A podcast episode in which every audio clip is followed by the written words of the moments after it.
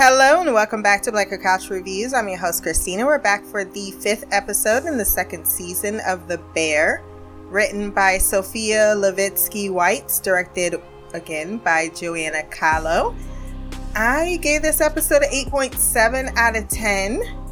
While there's some frustrating developments happening, I think that its focus is intentionally made to offset the other characters' growth and achievement or lack thereof, which leads to a a romantic conclusion, which I'm sure I'm going to hear a lot about in the feedback, as that that particular topic it seems to be a little bit of a sore spot uh, but I'm going to not go scene by scene in this recap since it is already technically two weeks uh, late, unfortunately. You know, I got a life to live and I lived it. So here we are.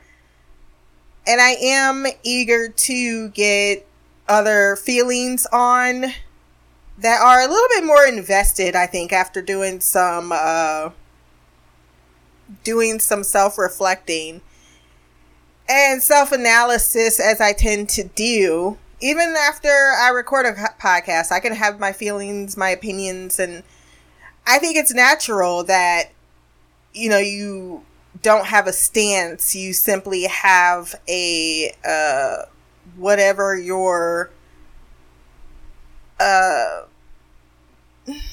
because I feel like a stance is firm and you're not going to change it versus, and it, because that's the right word for what it is in that moment as well.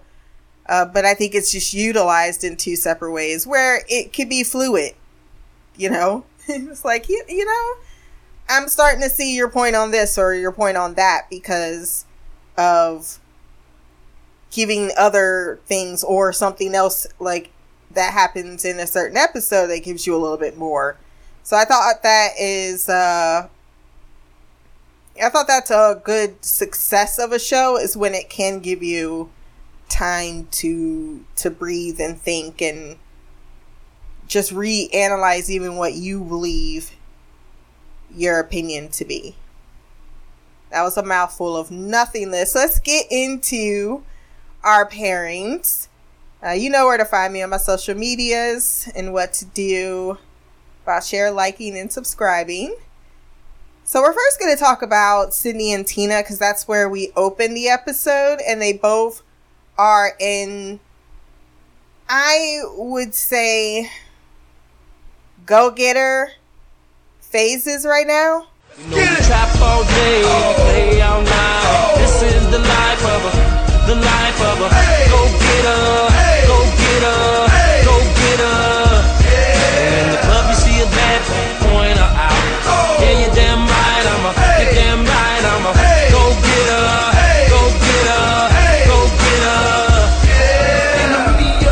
This restaurant is opening in six weeks, and these girls are all about the hustle. They're giving their time, their dedication, they are investing emotionally, and they are they're really zoned in on what the task is at hand, despite its success and failure their heart and their minds are in the right place. And that is a critical factor when it comes to other people in the restaurant. And by people, we do mostly mean Carmine, but he's not alone. Tina staying up with Sydney as she tries to figure out the chaos menu. She's trying to explain to her what her vision is, but She's caught up in said vision. She tries to tease her with the song.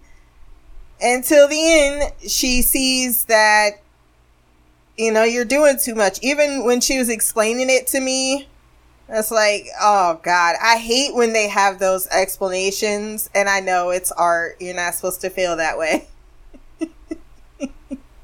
but when she started talking about the earth and I want to communicate that like that is sophisticated dining. Most of us, if you put a steak around and it's got some green, and we're not gonna know it was soaked in its uh, in the turnip leaf sauce or whatever the fuck is going on that you're trying to explain in that moment. Yes, if you are going to that high standard of food, you're going to have something like that. But I feel like she's searching for an identity that's not her. Because the entire time she was explaining that, I know we're supposed to be talking about Tina. That is what Tina was trying to convey to her. Like, homegirl. Whoa, relax, dude. Take it easy, man. Cool your beans, bro. And Tina gives her the feedback. I think it's a little busy, chef.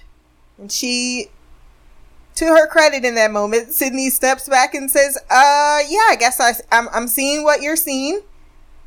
And it's heard.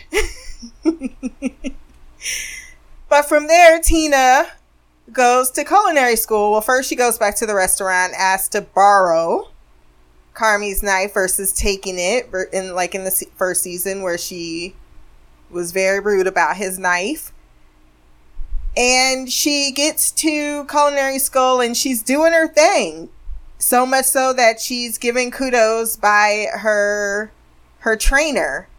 However, Ibrahim is not there. Ibrahim, he has not told anyone that he's not showing up to culinary school. Tina is still covering for him because she asked Jeff, Have you heard from Ibrahim? And he's like, No. And then she leaves him a message like, It's been been a couple of days. I haven't heard from you. It's weird. Don't be weird. And we see one scene of Ibrahim where he has just decided, you know, I'm gonna go greet the morning with a cigar.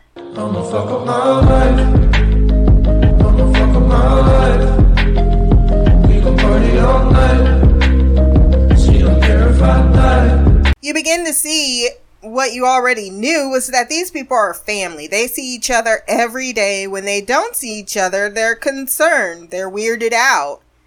But there is a symbolism I think that we're going to continue to see is about two people, one growing, one stuck and where they're at. And I think that transcends a couple of friendships uh, in this restaurant. But that's where I feel everything around this show is complementary towards the two leads, which are Carmine and Claire of this restaurant, but of the series, I would state that they're the leads.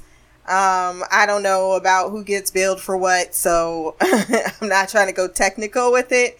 But based on, you know, the premise of the show thus far, this is something, this is a, a partnership that begins with them and everything else, every storyline is kind of building on some of the complexities that are unfolding within that particular partnership. And the one thing is the the separation from each other, the growing away from each other, but it being a good thing because as we see Tina go out and she's nervous to do this karaoke, but after her nervousness, she gets the confidence to go up there and sing and she just focuses on the task at hand and what her, and her natural talent shows through and then she gets a standing ovation and i think that that's something that sydney is struggling with finding her own confidence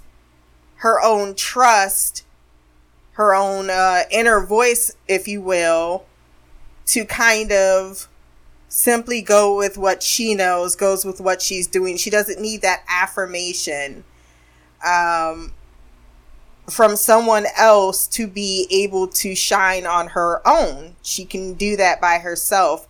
And Tina gets that moment in this episode where she's at her station by herself. She's got a nice knife. And now that she's got the right tools, she says, let's do it. Let's get it and she gets it done. I'm really happy for Tina because she's someone who wanted it, who went after it, and is excited about the new steps that her life is taking other than being afraid of it. Which also reflects the bear because he too is very he's not emotionally invested in this place the way everyone else is emotionally invested in this place. And I think that's a good segue into what is this partnership between Sydney and Carmine? Now, there's some confusion, rightfully so, about what it means when she says we are partners. I made my comment a couple of episodes ago that I still stand behind because officially when it comes to the financial aspect of the business, the ownership of the lot, the building, all of that is Carmichael as well as his sister. I think that part is forgotten just a little bit. uh, but she also owns half of this business. So her input is just as valid, which is another reason because there's a the, the one can make a case for Sydney in certain aspects, but it's very hard to defend Carmine when it comes to his sister's uh, demands from him. But going on to the second part of that definition of a partnership, it is not just that. She would be considered what the chef de chef de cuisine. I haven't been that high up in restaurants to know. he is still effectively her boss. He is the one that has last call on the the menu and all of that, but she runs the kitchen. So when you put someone in a managerial position and they need to run things by you because you are supposed to be signing off on those managerial positions, you can see why certain things, despite it not being within her scope, so to uh, speak, and I am putting quotations on there, uh, it is very important for them to be in pretty pristine communication. Additionally, on top of that partnership is a personal partnership. They both have a connection to this place, a familial connection, if you recall in the first episode. He even says, Why do you want to work here? You can work anywhere. We've seen her being offered positions in a higher up, more upper echelon restaurants. We know she has an incredible amount of talent. Yes, she failed her own business when she tried to step out on her own. However, it does not mean that she is still and cannot still be uh, that she is not a qualified and talented chef who can easily replace someone in the kitchen. So she doesn't have to be here. She chooses to be here. She wants to invest in the place due to the idea that she believes this place could be better. Carmine wants the same thing. Despite his uh his reluctance, it would seem, mentally to commit to that, that is exactly emotionally what he wants. And based on that emotional connection, that emotional goal, they are partners in that. So you have three defining partnerships that you need to consider when you are addressing the Carmine and Sydney dynamic. Because on two levels of that, it is professional, but it is very much a thing of uh, a, a shared connective tissue that goes beyond business. Which leads us back to Sydney. Now, Sydney is struggling still with the idea of this menu. She doesn't have her inspiration. She doesn't feel as if she's getting the support she needs from Carmine. And I'm right with I'm right there with her. There's a few moments where it's it's clear that she's needing his time and attention on very important business decisions that really aren't her business decisions to make, but they involve those other two parts of their partnership. not to mention he's deferring his part in that partnership to her. But he's doing everything by by uh his unrealistic expectations versus his real versus what realistically can happen. And we've seen that all season when he's written down on the cardboard where they're like, where are you getting this math? He doesn't think to hire someone to be a project manager. Do we need one of those? Of course you need one of those.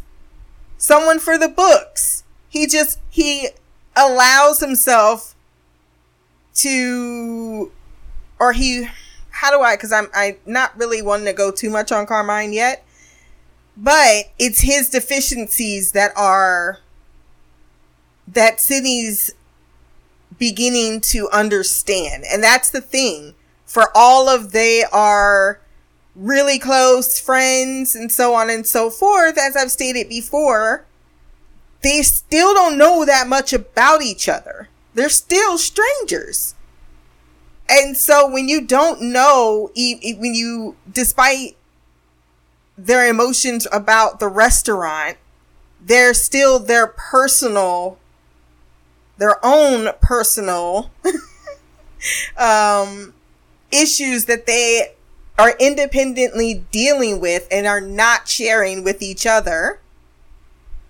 And right now, Sydney is on the struggle bus because she wants to she wants to show her own um her own agency.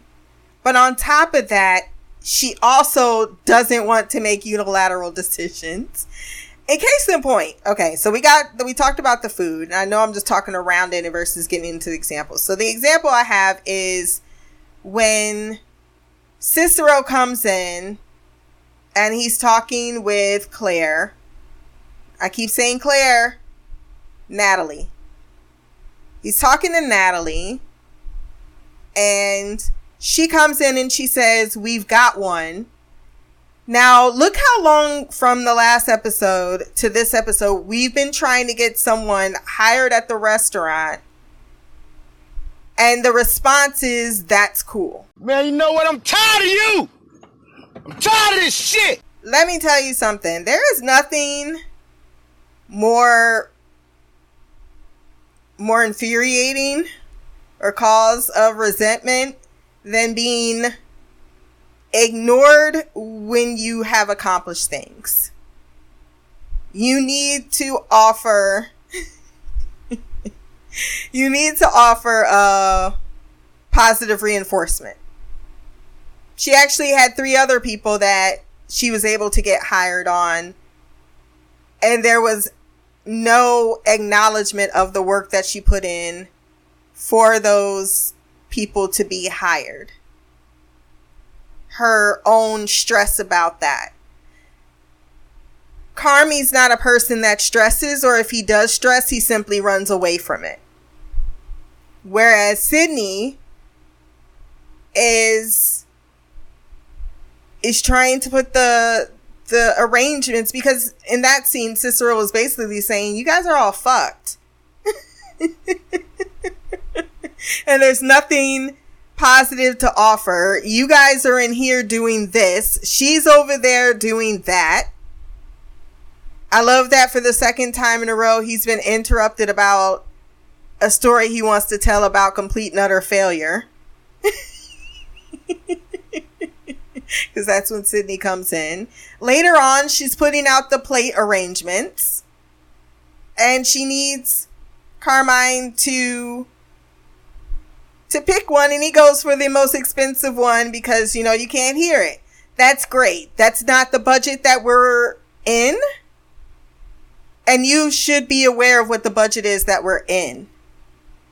These are the things you should know or get to know, learn, so that we can have these conversations. Because I'm not getting any support. I'm drowning, I'm overwhelmed, and I'm still swimming against the current.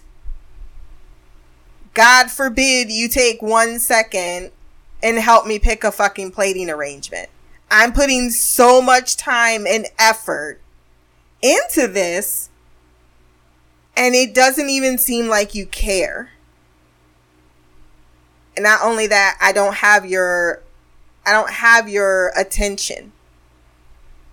And so that leads to a conversation later on where where Sugar is frustrated with uh with Richie and she goes to Sydney to say, and I'm I'm I like this relationship a lot. I want to see more of the development between Natalie and Sydney because I do think none of this would be happening if it weren't for these two women. Carmine might have the the uh the accolades that would bring people here. He also is an outstanding culinary genius. But as far as this business is concerned, he's not a hundred percent at the wheel. I would say he's in the back seat. and you got Natalie in the driver's seat and Sydney with the map and Google Google Map Quest on the thing. She's got the navigator. So you have these two roles and they finally come together where she vents like, "Look, I got this person that I'm I'm trying to give them tasks that won't fuck me in the ass. They're so minute and he still he still cannot be himself. Ain't nobody coming to see you, Otis. And that's when Sydney admits, you know, I'm doing all this and I'm just I'm not getting anything in response from the person I need that response from the most. And then she tries to dial back, like, maybe I shouldn't say that because that's your brother. And she's like, no, he's a piece of shit. if only you knew, okay? And I think that Sugar is, she has a heart of gold. Because if I had to deal with Carmine for. Carmine's not bad. He's not. He's just not dealing with the things he needs to deal with. He just keeps getting into avoidance situations. which are only causing him more problems. It almost feels like he's self sabotaging. Uh, so, um, I, my only thing, okay, so she asks, or she makes the comment, well, at least he's off with Claire. And she's like, who's Claire? And later on, when they get the face to face, I'm glad it didn't come off as, oh, I'm jealous because you're dating someone and that person's not me. It's you're out trying to date someone and I'm stuck here with all of the drama. I can barely concentrate. Even when I'm trying to focus on what I'm doing, I've got Fak and the guy in the corner talking about Chingy. I've got other people just going back and forth. It's it, it's not an ideal work condition, but I'm making all these sacrifices and you're going out and having fun. That's that's awesome. So when he tells everyone they've done a good job today and she knows that that's a bunch of bullshit and just says goodbye, my criticism to Sydney is you have to learn to speak up for yourself. If you don't feel like you're being given the credit that is due, stop putting in all the hard work. and I know that's contradictory because in the show's uh, canon, for the most part, he tasks her with putting a hundred and ten percent everything you have into it, and she's doing that, and she thinks that's what she needs to do. When in reality, and then she starts to talk about the the life coach. have you heard of Coach K? And then he just brushes that aside, and it's all down to her not firmly, in my opinion, standing her ground and putting Carmine. But I think is it a fear? I don't know. I don't know if it's a fear. I think that's her in general. I think that's part of her personality is that she's not as, you know, confrontational.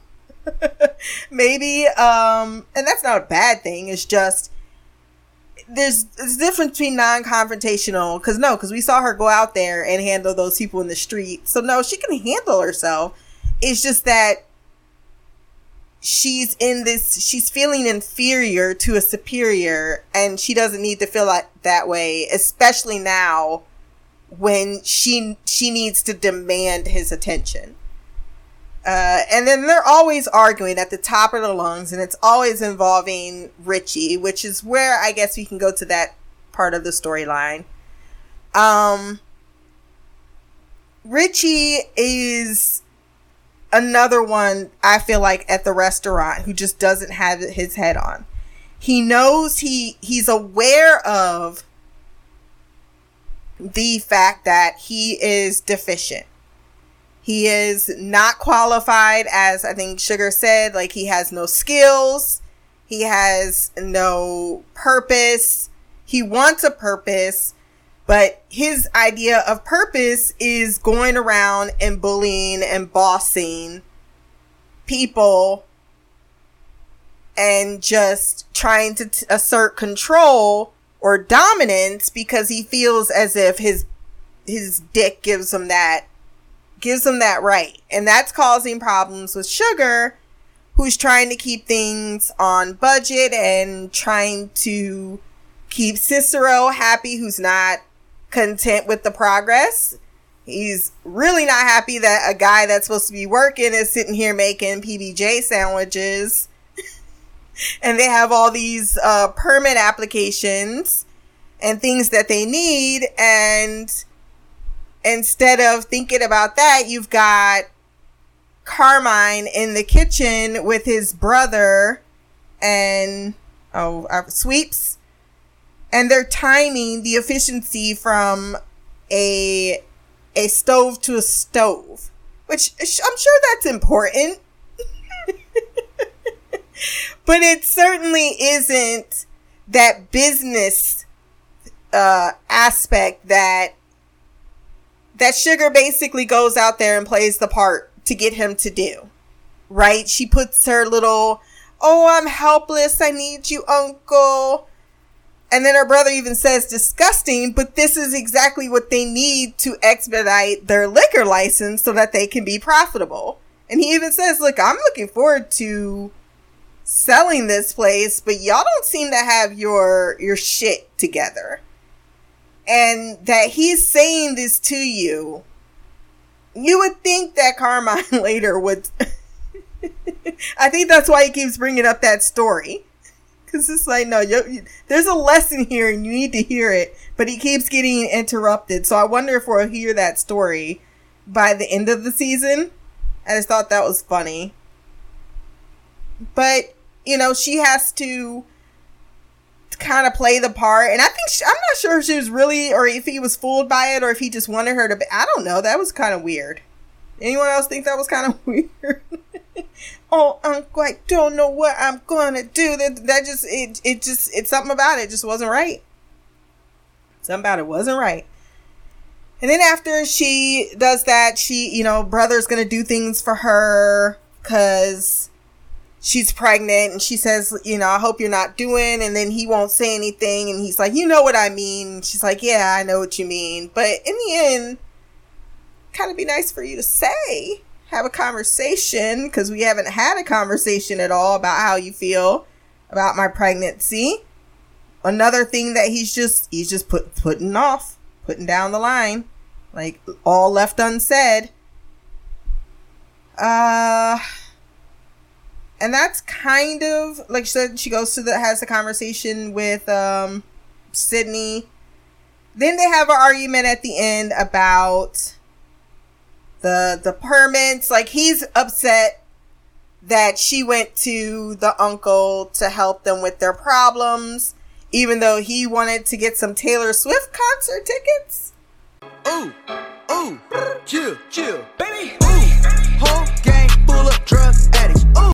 So she ends up leaving as well, and she tells her brother, "Look, you have to deal with this situation called your bro- your cousin, who's not really your cousin. He's undermining everything. He has no respect, and you're just continuing to leave this this cannonball here for me to deal with, and it's not really fair. While you go off and oh yeah, you're gonna make runs for me, but it's all in the guise of you going to hang out with your your girlfriend or your soon to be girlfriend or girl that you want to date.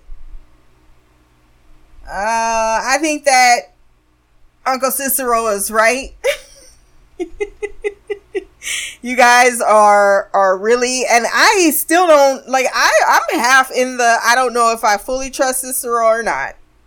I want to say that I do, but I'm almost afraid of their success as much as I'm afraid of their failure. Because the uncle is someone I believe would utilize the successful restaurant to to further his own criminal enterprises and that that can't be left un unside-eyed if you will. Don't need anything else to say about natalie. Natalie's the best though. I really do think she's doing so much for this restaurant. Same thing. She's like oh i like the black one $55 yep that's not happening. So I hope that they can at least lean on each other. That's what I want with Natalie and Sydney. Clearly, Carmine's not going to be, not in the next six weeks, I think, going to be on the right mindset that he needs to be on because he's still searching for. He's still searching for what he thinks is fun but mostly he's just trying to look for a way away from the restaurant. There's a lot going on with Carmy that is really hard to figure out. And I need more context before I can really truly deep dive. That's on some of the things I'm like, I can't say because I just don't have a lot of context to, uh, to kind of, uh, what's the word I'm looking for? I'm always searching for words. elaborate further on what's going on inside of his head. What else did we get? This I think that's pretty much it. Was it was? I'm trying to think of anything before we get into the Claire and Carmy of it all. Um. So yeah, uh, Carmy decides to drop off the liquor license. Calls Claire. They do some bonding she goes to a party. He goes with her. She has a drunk friend. She's making eyes at him all night. I know they're gonna be like thirsty, thirsty, thirsty in the feedback. Um, I'd say she's just making her intentions known. Uh, and I mean, I'm not gonna judge you for it. He's making his intentions known. He called her. Uh, he got brought her in the car. He went with her to the party. I, I think that's uh, that's pretty standard. Think even going back to the wrong number thing, and I, again, I apologize for not catching the wrong number thing as much as I didn't catch the, uh, he didn't show up to the restaurant thing when Mimi pointed it out to me. But now that I see what Richie's doing, I think Richie is part of this. I think he's undermining uh not in a rude way not in a intentionally sabotaging way but in a i know what's best for you cousin. I don't like all these other people saying what's best for you cousin. Type of way. So and and even Claire, even uh natalie's like well at least it's this person that they all seem to know very well. And they have this long history where they've always been around each other. He's always had a crush on her. And then by the end of the night, they end up kissing, even though they get introduced in the, the worst way. Even though I did laugh out loud when she's like, I, I'm sorry that you had to be here. that just said funny because it's just like Sydney to say, but in a way that Sydney would always say, so it wasn't intentional. Um, and I think that when it boils down to, it's always going to be if Carmy wants to go out and live his life and find a girlfriend because he's realized that after his brothers died, that life isn't just about the kitchen. And despite the fact that he's opening a business right now, you know, he needs to, he needs to find that other part of himself that gives him joy in that enterprise. All of those things I totally understand. But Carmy's also someone who's opening a business and cannot multitask. There's the thing. Here's the thing. All of that is great if you can do both. You can't do both. You're not even attempting to do both. You're focusing on the things that matter to you and he's not focusing on the things that matter to other people, which indicates a selfishness that I think is intriguing. One of my favorite shows ever is Barry.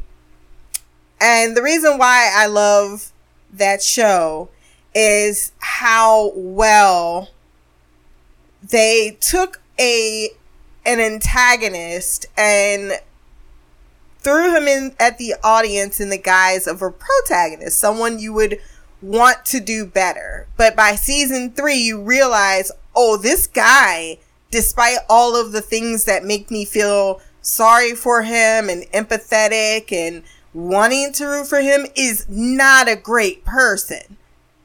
Just, you, there's no debate that he deserves happiness. He causes a lot of the unhappiness around him. And by the end of the show, you realize it was never about him redeeming himself or finding redemption, so to speak. It was all about how this particular agent of chaos uh, changed the lives of the people around him. And seeing that or coming to that conclusion that Carmine is rather selfish, despite all of the sad story that we get around him of why he may be the way he is. And I think there's probably more tragedy coming because we still don't know where his mama is and how she is and why she was and what happened to the daddy and why his brother killed himself. There's so much that we don't know. Um, but when I think back to the opening of this show and he's having a dream about the bear and we find out the bear is him, then we see that it's a nickname for the restaurant. I go back to the part where it where there's uh there might be a, a, a duality there that he's wrestling with and that person might be who he is as a person. Um and that's the one of the biggest things that I'm I'm kind of a little shocked by, but I shouldn't be as shocked by. Uh, and and hopefully by the end of the season we get more of um, of an insight on on if this is actually true. Jeez, apparently my phone is just I hate when I have this one Patreon that sends like four messages through and it goes through my Patreon and it goes through my email. It's annoying. That's why I usually leave my phone on silent. So if you're hearing that in the background because it's way too far away for me to go get it, my apologies. Uh, but back to Carmine. I think that he's going to be wrestling a lot with his inner demon, his inner inner problems, in his inner self. You know, we've we've heard these things, but we've not fully fully let them add up. But I'm keeping track. The I didn't go to my brother's funeral. We can say that as, oh, it was too heartbreaking for him to go and he has an avoidance problem. Or on the other side of that, you could say, well, that's fucking selfish of you. There's other people that loved your brother and might need your support. And so, whatever you're feeling, you know, maybe come up out of your own feelings and be there just to say goodbye to your brother, or you haven't been home to see your sister. Uh, we've kind of railroaded a little bit over the negative attributes of Carmine in face of his own tragedy in face of his own emotional stunting but we're not we're not holding him and the show has yet to hold him accountable for some of these behaviors that aren't really great traits like the blow up at Sydney and then he, it was when he lost that and then he got that on time message I feel from his brother in season one that rather saved him from the the dark pit that he would have went down. I, think a lot of that is pouring into where we're seeing Carmine at right now, where it's just like, yeah, I care about how fast it is it me to cook from station to station, but I'm not gonna care about how much these plates are that actually cost. I'm gonna keep giving platitudes of good job when it's really shitty and you need to be the force and you are the force in this restaurant. No one's going to listen to you, uh, especially particularly Richie, unless you confront Richie. Um, these women here are surrounded making all of the decisions and as uh, alluded to earlier, you just rather you just really rather blew it off and said, "Yeah, I'm gonna I'm gonna go have some fun." And then I was just gonna show you what the restaurant looked like because I wanted to show that off. And then you know you get this big, and, and I think if anything, it made it more clear where uh why he's and that he is. Jeez, can't find words. Not surprising that he is in a full avoidance situation because you get this blow up scene at the end of the episode where Richie's a problem needs to be dealt with. Sydney's a problem needs to be dealt with. Meaning we we have a problem with each other. Doesn't mean she's a problem. Same thing with uh, Natalie. I have a problem with Natalie. I'm thinking about him in his head. And what does he do? He goes around and he kisses his girlfriend and he decides that that's the right moment that they should have their first kiss after this intensely stressful, um, his fault situation blowing up and he goes back to I just want to have fun. I just I just want to forget about all of this. I, I I just want to pretend as if cuz he's looking for his own inspiration too to be happy about this project. And I'm not taking away from his own struggles, but his own struggles are now making other people's problems 10 times worse. And him not being there for them after committing emotionally to being there, I think is something to look out for. Uh, last thing is about Claire. I think Claire is everything about Claire is a well, how's the right word I want to say this? Because I, I, as soon as I, we got a real true, because this is, in my opinion, our first true interaction between the two. Yeah, they've had a conversation here or there where it's been like flirty, but having them in the same scene together, in several scenes together, and learning more about their actual background, it becomes clear what Claire represents to Carmine. And that is a. Because mm, mm, I want to say what I want to say, but it's not the right way to say it. so I'm trying to find a softer approach that's not insulting because I don't want to give into the um the Claire hate train.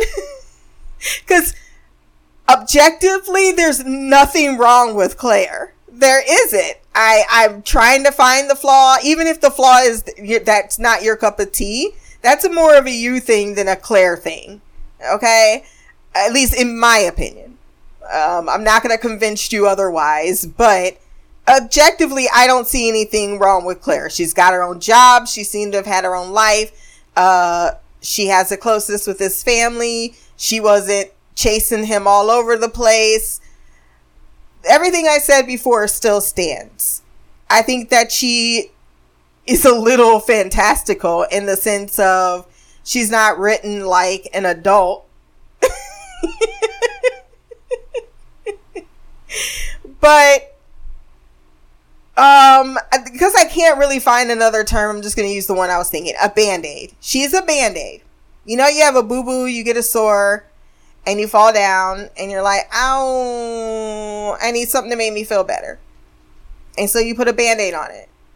But technically, you still needed to put on, I mean, you had to go through the pain. You can't just put a, a band aid over a scar or a wound because the scar sounds less effective. And you know, when you fall off a bike, you get that big ass, fat fucking red wound on you. You just scraped off half your skin you can't put a band-aid on that, man. You can't put a band-aid on it. But you will because it'll make you it seems like it'll feel better. But it's not. It's not. It's gonna actually hurt when it comes off. you're still gonna have a you're still gonna need to put some uh some neosporin on there. Terrible analogy. But you you see where I'm getting at here? Claire is familiar. Claire is comfortable. Claire is easy. Claire is already a part of the fabric that is Carmine's existence. And not only part of the fabric, a, a, part of the fabric in time where his brother and him were, were probably on good speaking terms until he left, right? Because he wouldn't let him work at the bear. From what I can recall. I think that he genuinely does like her. He likes her for all of the reasons why he would like her. The issue is she is endeared by the person she used to know. So there's a little bit of nostalgia. That's the word I was looking for earlier. she's a she's a nostalgic choice.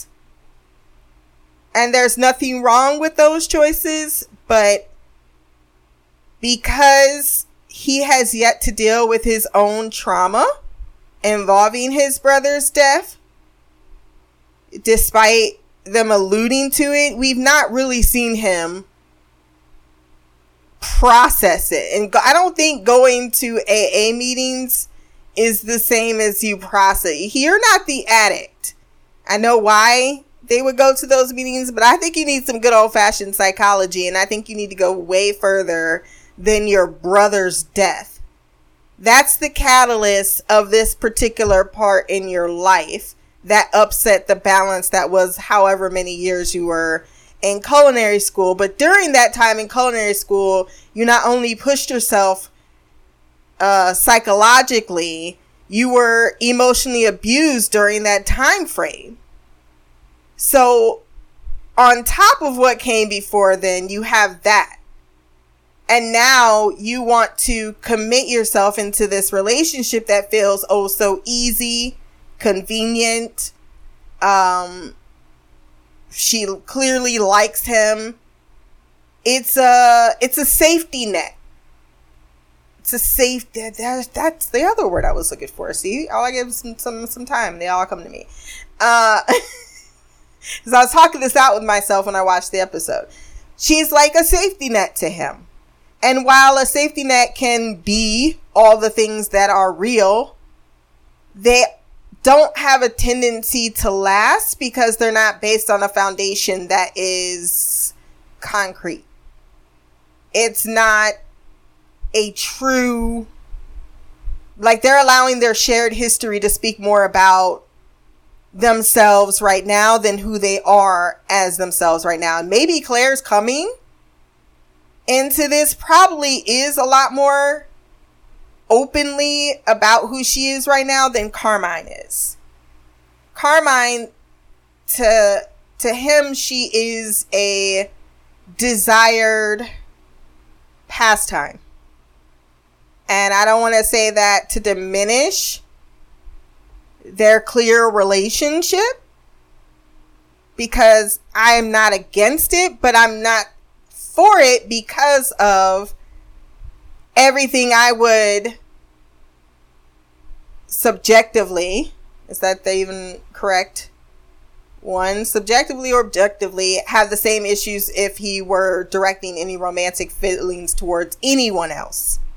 Literally anyone else, I would still say, my mans, you're barely here for this restaurant. You cannot, you don't have the capability to commit to anything else because you're barely emotionally committed here and it's already causing you to fray, to fall apart. So whatever you start with this person or anyone else is rather doomed until you figure out your own like you have to love yourself before you can love someone else. I'm a firm believer in that. And I don't get the indication that Carmine loves himself because he hasn't forgiven himself and he hasn't forgiven the people around him. Whatever that may mean. And I do mean his mother and Michael and maybe even more people. I don't know. He seems to be close with Sugar, but Sugar forgives him, and I felt like she doesn't. I think she gives too much forgiveness. I wonder if she's gonna find her voice by the end of the episode and be like, "No," you know, because she even said, "I do you work here yet?" No, I, I halfish. I half work here. So she's not even all in on on on what's happening. And that's because her brother isn't. And I don't blame her. Because this all this all could be for nothing. And that would be the worst uh, letdown for a lot of other people. Um, and I don't know if Carmine is consciously thinking about that or if he unconsciously is thinking about that. And I think that's a good place to leave it because I actually didn't intend to speak for a whole hour. We got feedback. Let's hop in the mailbag.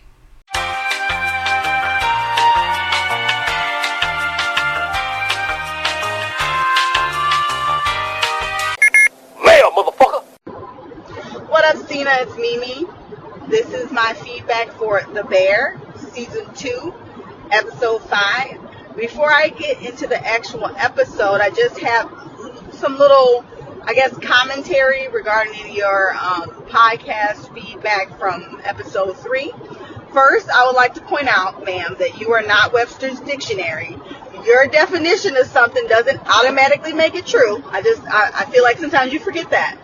Um, and you were saying, oh, I don't think Claire was thirsty. I would like to say that there's different degrees of thirsty, and what you're talking about is very severe. Like that's like a stage five thirst trap. Like that person's thirsty as hell.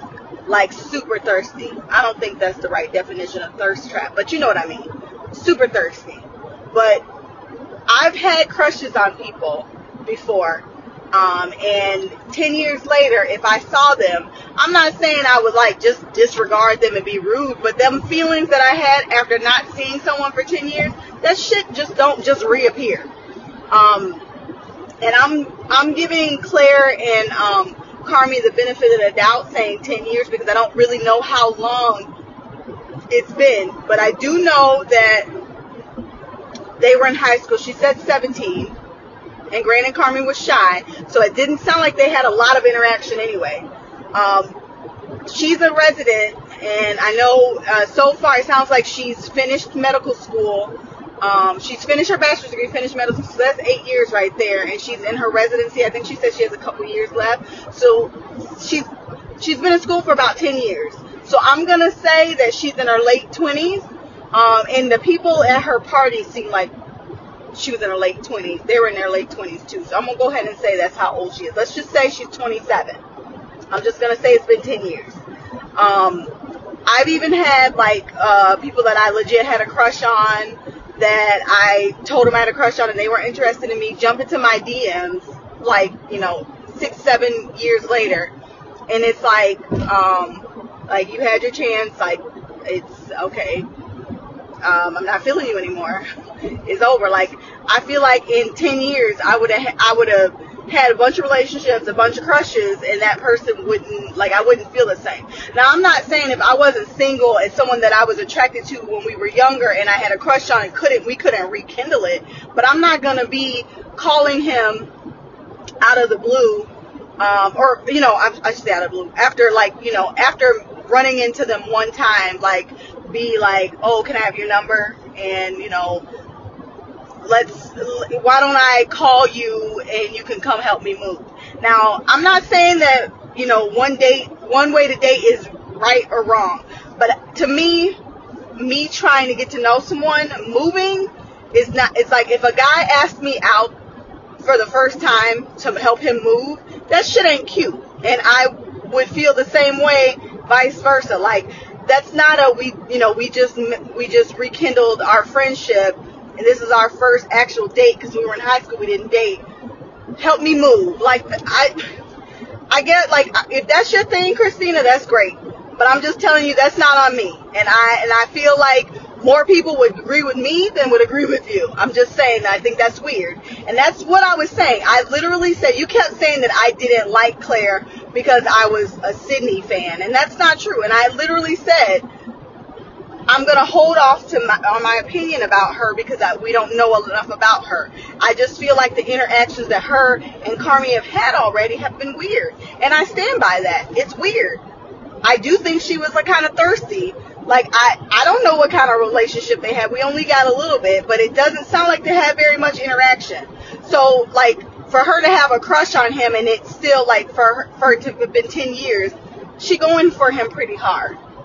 I I'm gonna stand on that, and I I uh, I do think that she was thirsty for someone who never had any kind of significant crush like material. It sounds like he would be in his own world, and she would be like admiring him from afar, looking in his notebook. Now tell me that shit ain't weird. You, I wonder what he's drawing. Like to me, that's a super hard crush. And I'm not saying she didn't have a right to have a crush on him. I'm just saying that the interaction is weird so far, the relationship that they've had, I feel like they can build something off of what we've seen so far, especially their relationship after this party. But before that, like I, I'm gonna stand by what I said. Like that shit was weird.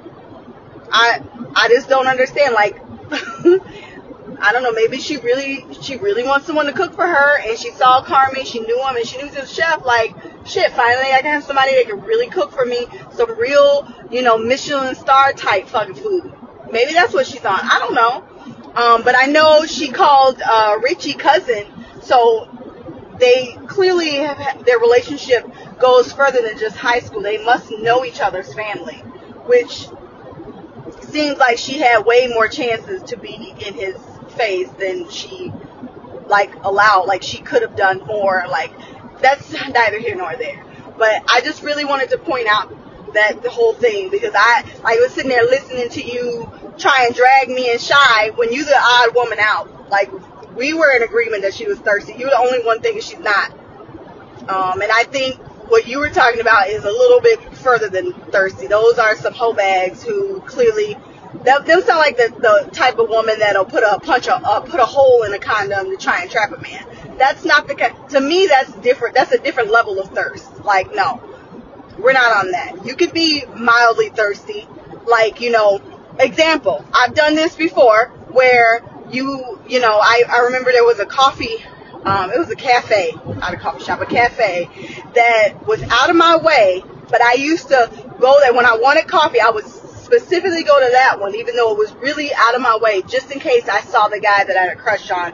Try to give an opportunity to, to talk to me. This was before I was old enough to be like, fuck that. If I if I want a guy to notice me, I'm just gonna go talk to him. You know, I was too shy for that, but I was like, maybe if I'm just in his view, he'll see me. Like to me, that was me being thirsty. Like, why are you going to this cafe and you know it's out of your fucking way, and you don't even know if he's gonna be there. You're just gonna go there just in case this, but perhaps he might visit at this exact day at this exact time.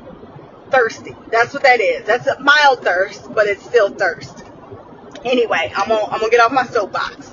Um, so just in the episode, I thought it was pretty interesting. Um, I remember one of the things I saw um, when I was uh, like you know getting spoiled on the season. That's why like I stopped clicking on the bear or like looking stuff up because you know how the government be all up in our social medias. Like I kept getting like semi spoiled on the bear. Um, but they said something about Sydney being jealous about Claire. I don't know what her response was. Like I can't pinpoint the kind of reaction she had. I guess technically I don't know if it was jealousy, um, but I it could be, and this is what I'm thinking. This is just my personal opinion. I feel like she was looking at it like that. Like first of all, you know, her and uh, Carmy um, are supposed to be joining each other, like getting together to pick out these, like you know, the plates, the silverware, and all this shit. And he doesn't seem to like he doesn't seem to be, want to be bothered with that shit. Like it's like he's so busy he doesn't have time.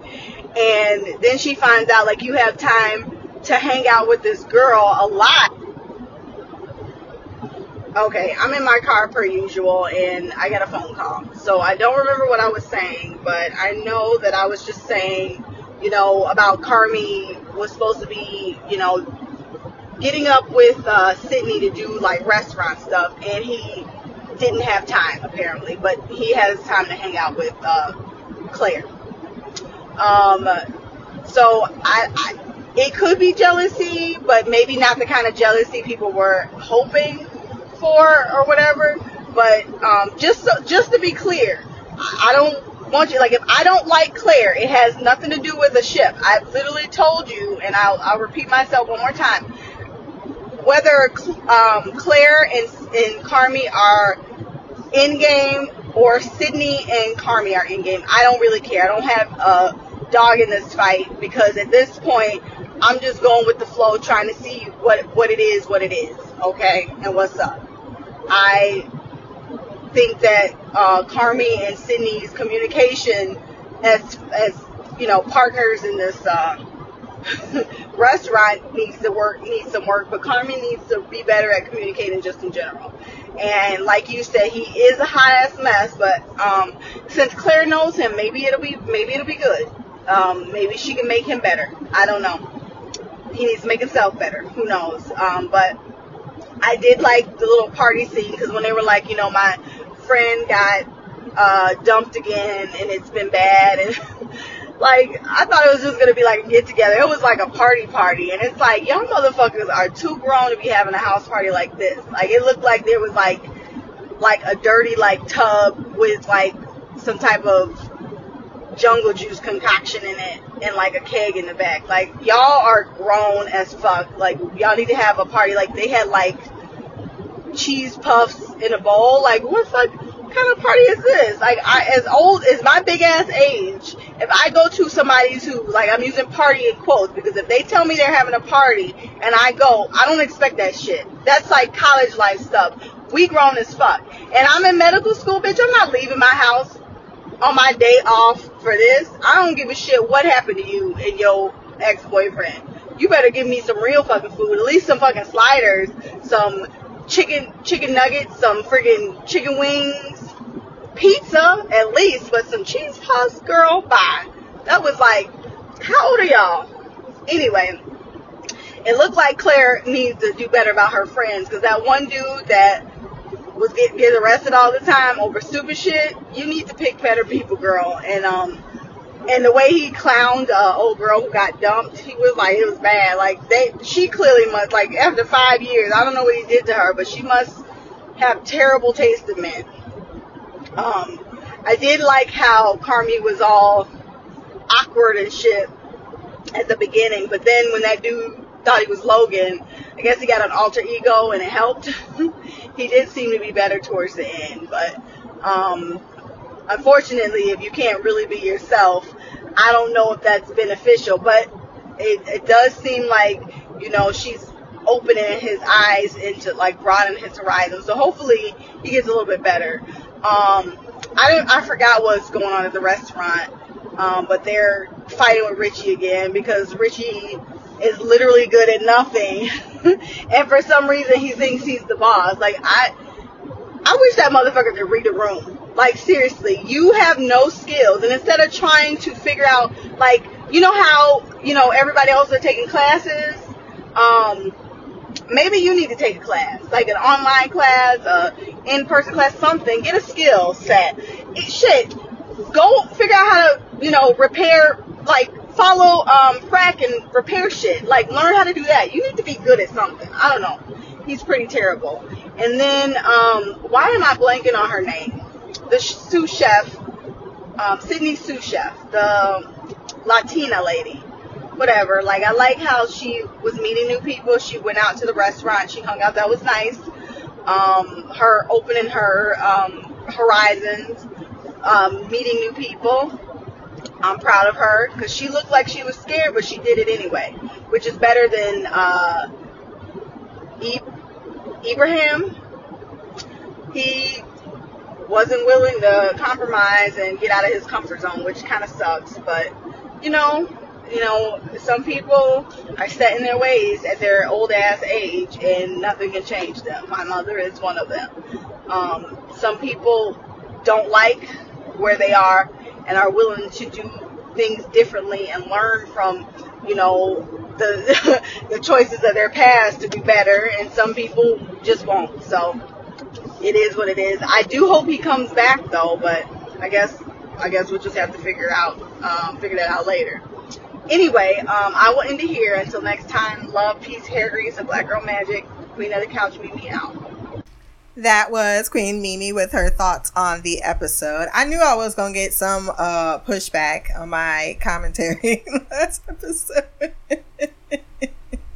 Not because they gave me any heads up. I just knew the minute I said it, I was like, mm-hmm, I know it's coming. I know it's coming because I know, I know my ladies. I know my ladies. Now, I will fully admit I don't recall all the words in which I stated. I, and if I did not, then that is my bad. I should have definitely said my interpretation of thirsty is what you would consider extreme and what I would consider my definition of thirsty. You said the Webster's dic. I, you're correct. The Webster's dictionary does not define by degrees of thirst.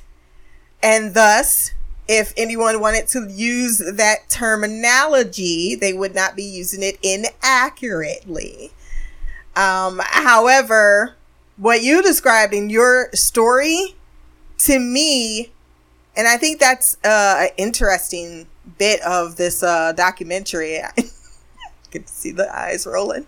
That I'm actually watching about how your reality is can be different than someone else's reality, even based on an interpretation of what you consider as something in said reality. And I think this is actually a perfect example of that scenario where your version of of reality isn't different and I wasn't meaning to say that you were wrong other than I think possibly and I still stand by influenced by other feelings because you admitted that you go online and you see things and I know that everywhere I was seeing was that term, was thirsty, thirsty. It was like all of a sudden a hive mind came together and everyone was saying thirsty.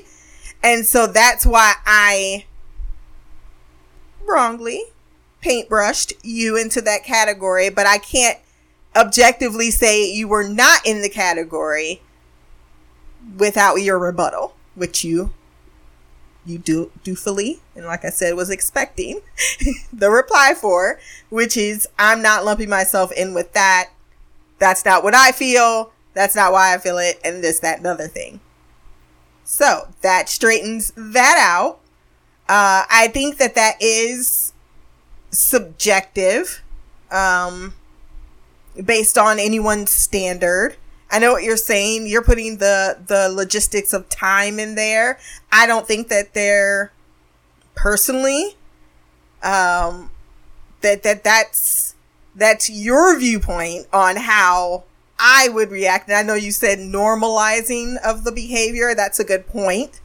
Um, but it would also be a double edged sword because you can't normalize in, well, everyone will say and agree with me that that's weird and that was thirsty.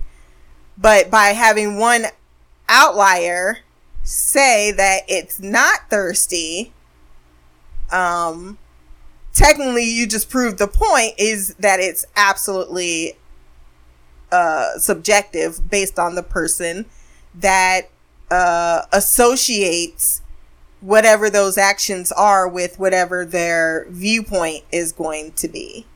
If that made sense, that was like a uh, a, a circle jerk of terminology right there.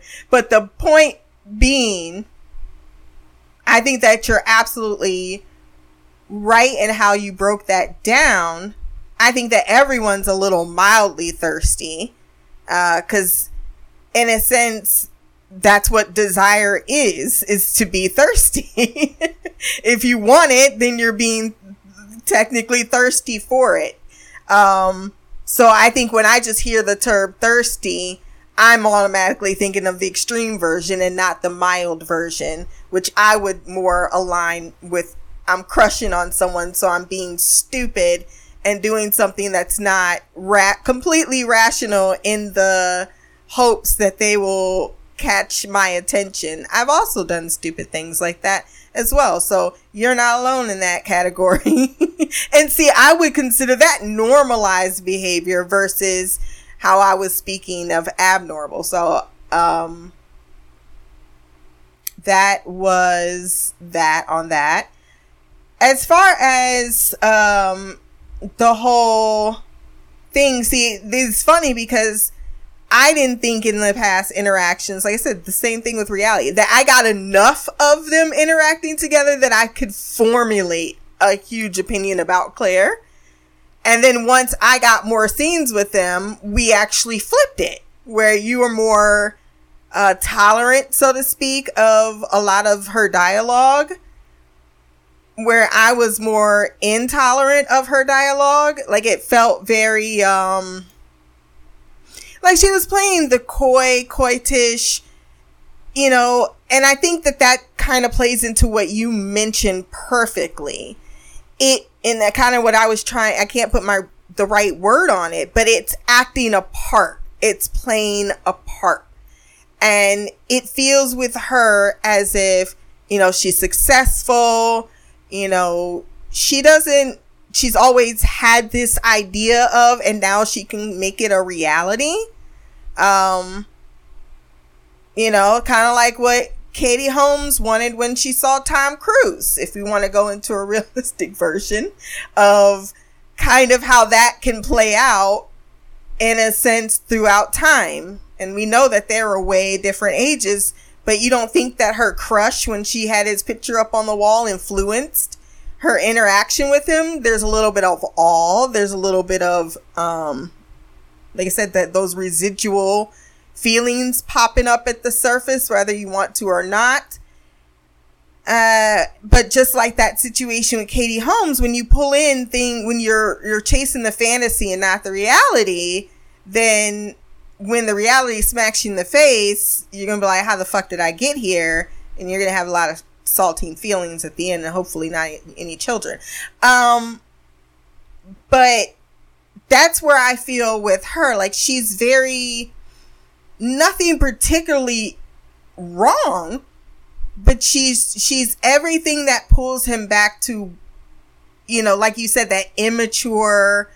You know, uh, it's like he's back being 16 again with his first crush instead of the person he is today. And then, like you pointed out, him needing to pretend to be someone else just to be comfortable. Uh, and then continuing that trait into, if you need to avoid yourself, that's a problem. Like, I think all of these things are not really showcasing a relationship. Yeah, a relationship unfolding and building about who Carmy could be but I think it's based on a foundation of lies, and thus it is not set up to be anything successful, at least right now, because even down to the luring in of this relationship, what draws him to her, uh, and even what draws her to him is something that's, uh, very much caught up in the whirlwind of a pat of a shared past. But that shared past doesn't have its true nature attached, which is all of the baggage. And that's exactly what he doesn't want to bring into this is not his baggage, not his flaws. He's being the best person of himself and she's being the best person of herself. And even the best person of herself might just be herself, but I think because it's so, the way it's uh, written and the way they have it framed out is that there's something that's taking me out of it that I'm meant to notice that, um, is, is what I discussed in my feelings towards Claire. I don't personally have anything against her. Uh, I think that she is unfortunately, in my opinion, being used. I think she's being used in a way that she doesn't realize that she's being used because she doesn't really know the person that she's being used by. And like I said, I think this more reflects far more on Carmichael than it does around Claire, which is why most of my my uh commentary was on him reacting to versus her because I feel like we're seeing it through his lens as well, seeing her through his lens. Uh, and as far as the jealousy thing, I think that's my critique with Sydney because it's easy to blame Carmy for his lack of communication and his, uh, the way he's definitely blowing her off. I like to consider Sydney his work wife. There's your wife at home, and then there's your work wife. And it's not to say that your work wife wants to replace your wife. It's just that at work, I need your commitment to the things in which that are important to us that we have both decided that we need to work on together. And I'm not in an equal partnership. I'm not in equal marriage here. So that's my issue is from the beginning all season one and now into season two with the opening of this restaurant is that Sydney has allowed herself to be a rug to be walked on. And if you allow someone, if you allow a narcissist, and I'm going to throw, I'm just going to throw that terminology out there just to see if it sticks to Carmy. When you're dealing with a narcissist, the best thing they love is someone who is an empath. Someone like Sydney, someone who can uh, take a burden and put another burden on top of it. That's just what they, I mean, those people, they, they're, they're naturally drawn to each other. I know. I'm the empath. I've had plenty of narcissists. and I had to realize there's a pattern here of behavior. And so Sydney has not understood and has not at all She's only allow, uh, he's only doing what she allows. So all of his bad things, yes, he should be aware of, but she should also, in a true partnership, be, be up his ass about. Like, no, this is what we need. And I, again, I think that's part of what is allowed for Carmy, and his it, it reminds me a lot of his sister. You know how he's treated her. So I'll be curious to hear what you say about episode six that you've already sent me. So you probably won't listen to this before episode seven.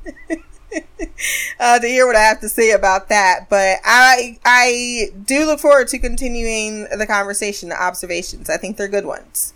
I think it's necessary to have a back and forth. Um, especially with this show, because I do think that this isn't a show where I could take or I should be and should be chastised otherwise, unless it's just something where I'm like, look, I we're just gonna have to agree to disagree. Now that's fair. Um, but I do think that it is a show that has many layers to it, and I think the more you learn, the more information that's um, revealed is the more you can go back and re um, just reconsider how you felt about other scenes because now you have this that explains this that explains that. So I think having different takes on how things are unfolded with these different characters, I think that's natural and a good because I like discussion. When we all are on the same point, that actually could be a, not always a good thing. just it might just mean that this is all okay. That, that this might be very easy, um, discernible. I, I like scripts that make you think. I should say, because um, now I'm making the other part sound bad, and I I've already said enough. So I'm just gonna go on to the next bit of feedback from Queen Shy. Hey Christina, it's me Shy. I am here to give my feedback for the Bear episode five. Um, this one was a interesting episode. Um, yeah, sorry. Um, I mean, not that you were about to record your podcast anyway, but yeah, I started recording. Uh, ended up getting on the phone, talking for hours on end, and then getting off the phone. And then I'm like, yeah, I need to record uh, my feedback again because it didn't it didn't save, and I wasn't done. And now it's a day later, and I hadn't done it, and now I have to go off memory. Which I really hate when I do that to myself, um, but I continue to do it to myself um, but I will see if I can remember the things that interested me about this episode. I like the Tina and Sydney um, interaction in the beginning of the episode. I thought that was um, that was nice.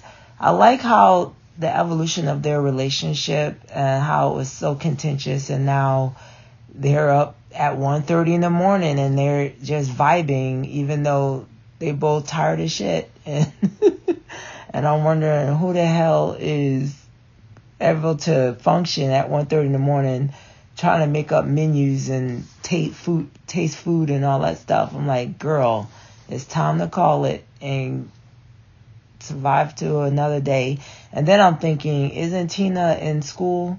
Shouldn't she be getting some rest so she can be the best she can be at school? So yeah, Sydney was on the struggle bus in this episode trying to get things moving and I get it. It's six weeks left. That's not a lot of time. The restaurant looks crazy. They don't have a menu. Carmy is distracted. He's not really fully invested in getting things, you know, all the details ironed out for their openings. They still don't have a menu. They don't have silverware. They don't have is it cookware or dinnerware or plateware or whatever ware, plates and stuff. Um, so they're still trying to figure out all these things, and I'm thinking these are decisions that they need to make soon in case they gotta order stuff and it takes a minute to get in. And so, I mean, I get, you know, Carmy, you, you know, fresh into this new little thing with Claire but dude, you got a restaurant to focus on into. I mean, that's what you decided to do. Um, and that takes a lot of time and a lot of energy and a lot of focus. Um, and he seems to be trying to balance it all and, and not doing a very good job of it. Um, I will say the Claire and Carmy stuff, I mean, it is what it is at this point. I mean, it's okay. I'm just not invested like that. Um, relationships in general, or just especially these type of status quo type relationships, I'm just not. They're just not grabbing me. They're not. Um, they're not holding my attention. So, I mean, if this is direction the show wants to go in, you know, more power to those that are into liking them and all that stuff. I'm just not. So, um, I'm just, I mean, nothing wrong with Claire, nothing wrong with Carmy. I just think, I don't know, just not, it's not doing it for me.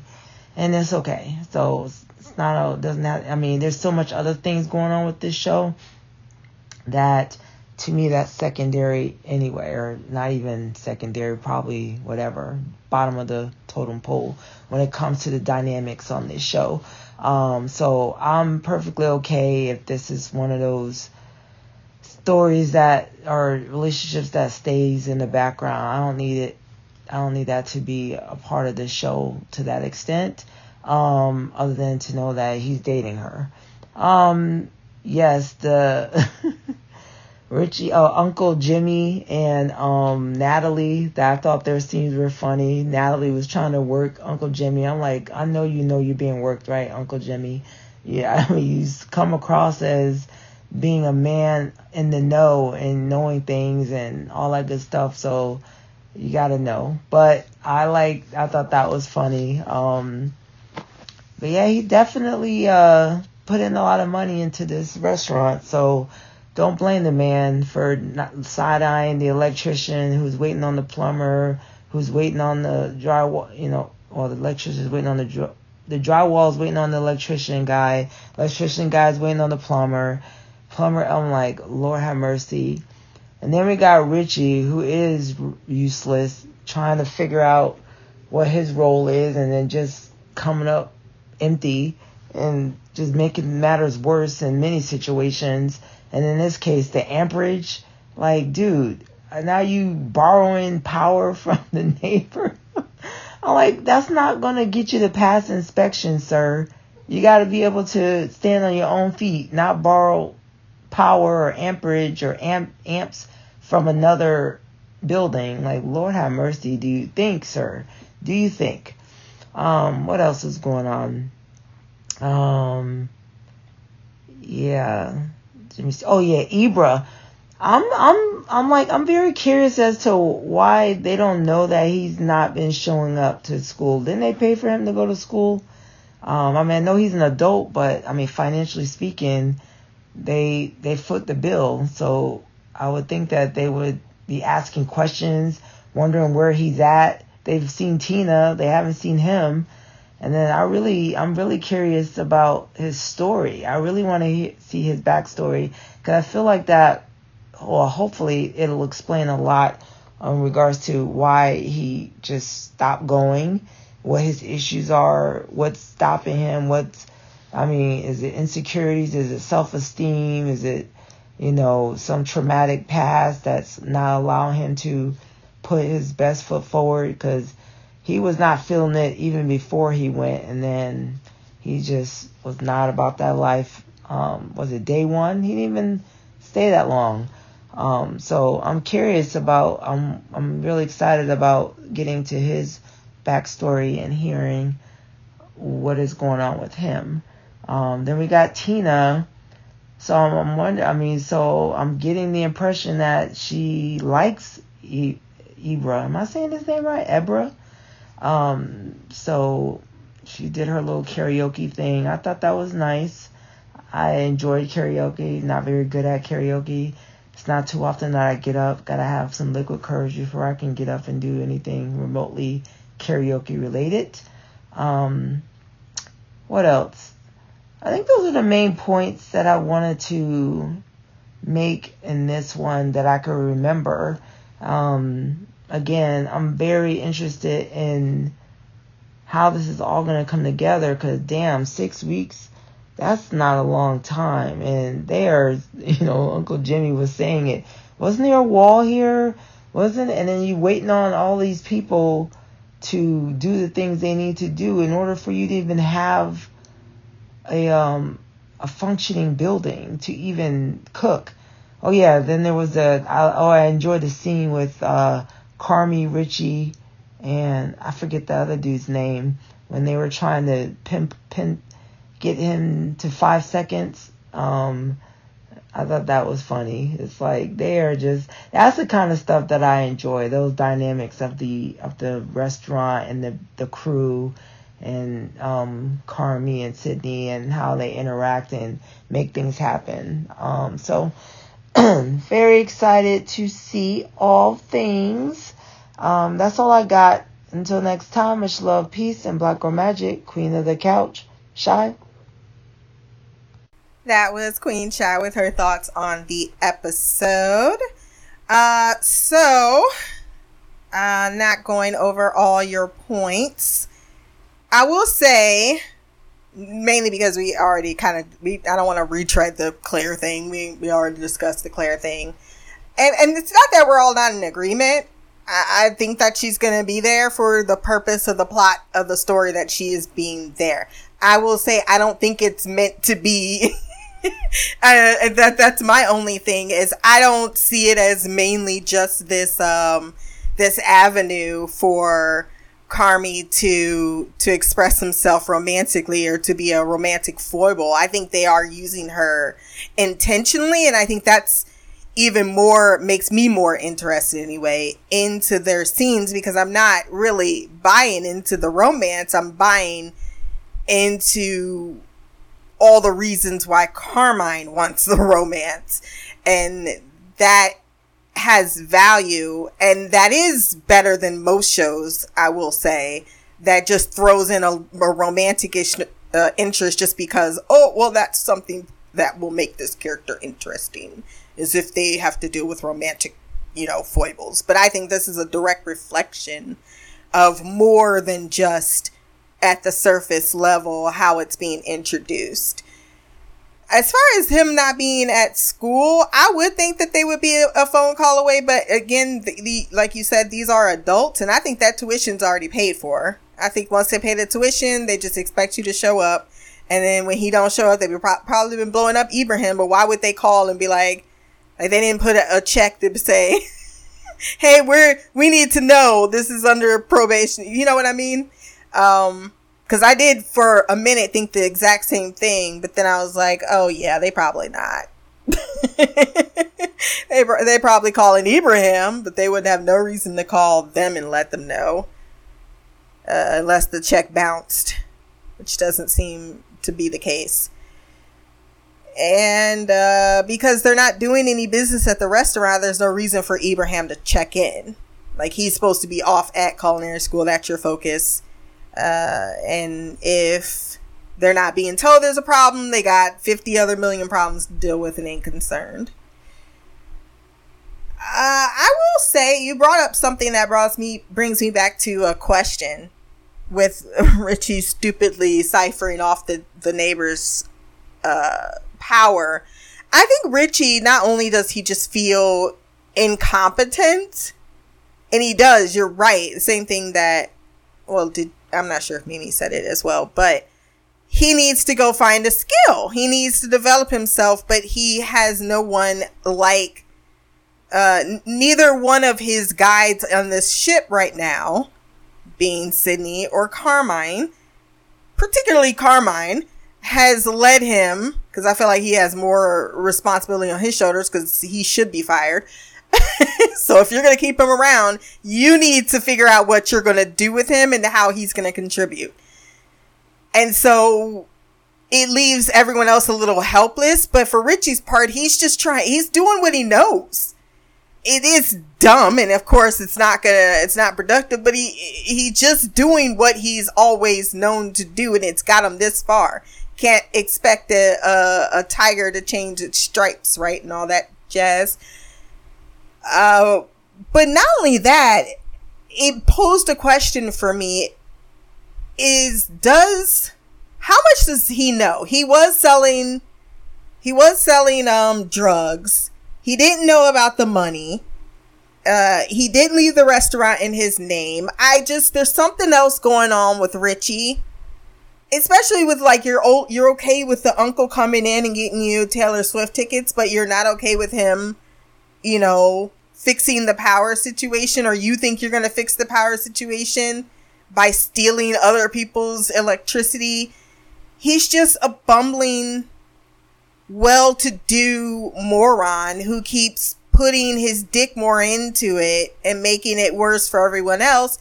And everyone else is aware that he has this problem and they're trying to manage him, but he can't be managed because he still hasn't reconciled with himself that this is what he's doing. This is what he wants to invest in as a person.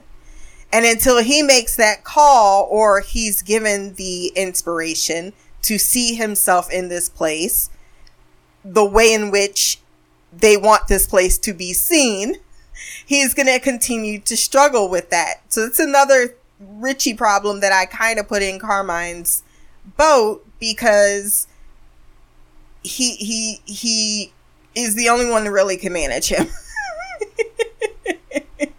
and I was thinking about actually you brought it up about the I think Mimi brought it up and then you reminded me of the scene with the guy getting arrested I think that's another thing about the the type of environment Carmine's surrounding himself with. It's almost like he's going back and he's doing all the things that is his uh, teenage self would have been doing at this point in his life because he said he went to culinary school.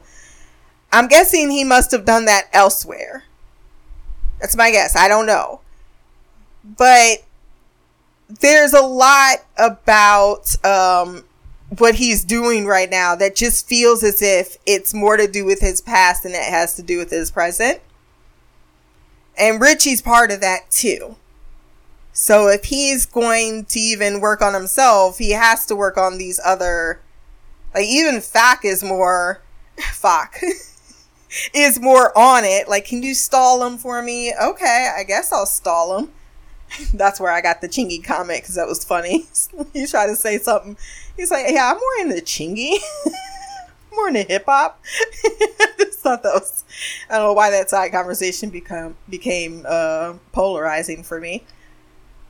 But that's yeah, that's all I got to say about that. Uh, everything else we discussed already, and yeah, I'm I'm curious about Ebraheim too, but I don't know if we're well. We got five episodes left, so that's enough time to explore. But part of me doesn't feel like it's nothing because there's also your idea of, of maybe what's bothering him, but it also could be how I'm reading into it right now, which is I don't want to. I don't even think it, it, boils down to there are some people who just don't like change. I don't want to change. I don't want to go to culinary school. I never wanted to go to culinary school. I came to this restaurant for the purposes of what I was hired for. I don't think I have a place in the next chapter that you're going into. Uh, cause he's not choked up about it. He's just, he's choosing to be lazy. There's one thing to struggle and then there's another thing to not make the attempt. And by not making even the attempt, tells me that he has no interest in whatever the future is for this restaurant uh, because it's not it's not for him it's not what he personally um, wants to do and i think that's a fair as far as it's your life you do whatever the fuck you want with your life but you are using other people's uh, like you you do owe it to the people even your coworkers, but mainly to your bosses that paid for you to go to culinary school to say, hey, this is not for me. You know, but he doesn't want to hear he doesn't want to hear what Tina or the rest of them have to say that try it out, just do it, so on and so forth. He doesn't want to be convinced into it, and they've convinced him previously to do this thing that he doesn't want to do and this that's just where he's at. I think he has an interesting backstory adjacent to that. Uh, that certainly probably has something to do with that mindset. But I think at the current moment, it's just it boils down to pure unadulterated. I, I I'm not stretching myself that far. I don't want to be stretched that far. Uh, and and and and I just have no interest in learning. That that happens too. That everyone doesn't get on board. I sometimes be still surprised uh, Sweeps is still there. like, what is your job at this restaurant? We can come up with one, but I do need you to get an official title at some point. Well, you might just be the dishwasher because yeah, didn't they? You still need the dishwashers, and he was a dishwasher, right? But he seems to be there during construction too. I don't know if that's a good thing considering how he took down that clock. Alright, I ramble enough. If you want to send feedback, blackgirlcouch at gmail.com. My social medias will be below. Remember to like, share, subscribe. Until the next time, peace, hair grease, and blacker magic. Correct and will. Hustling, hustling, hustling, hustling, hustling, hustling, hustling.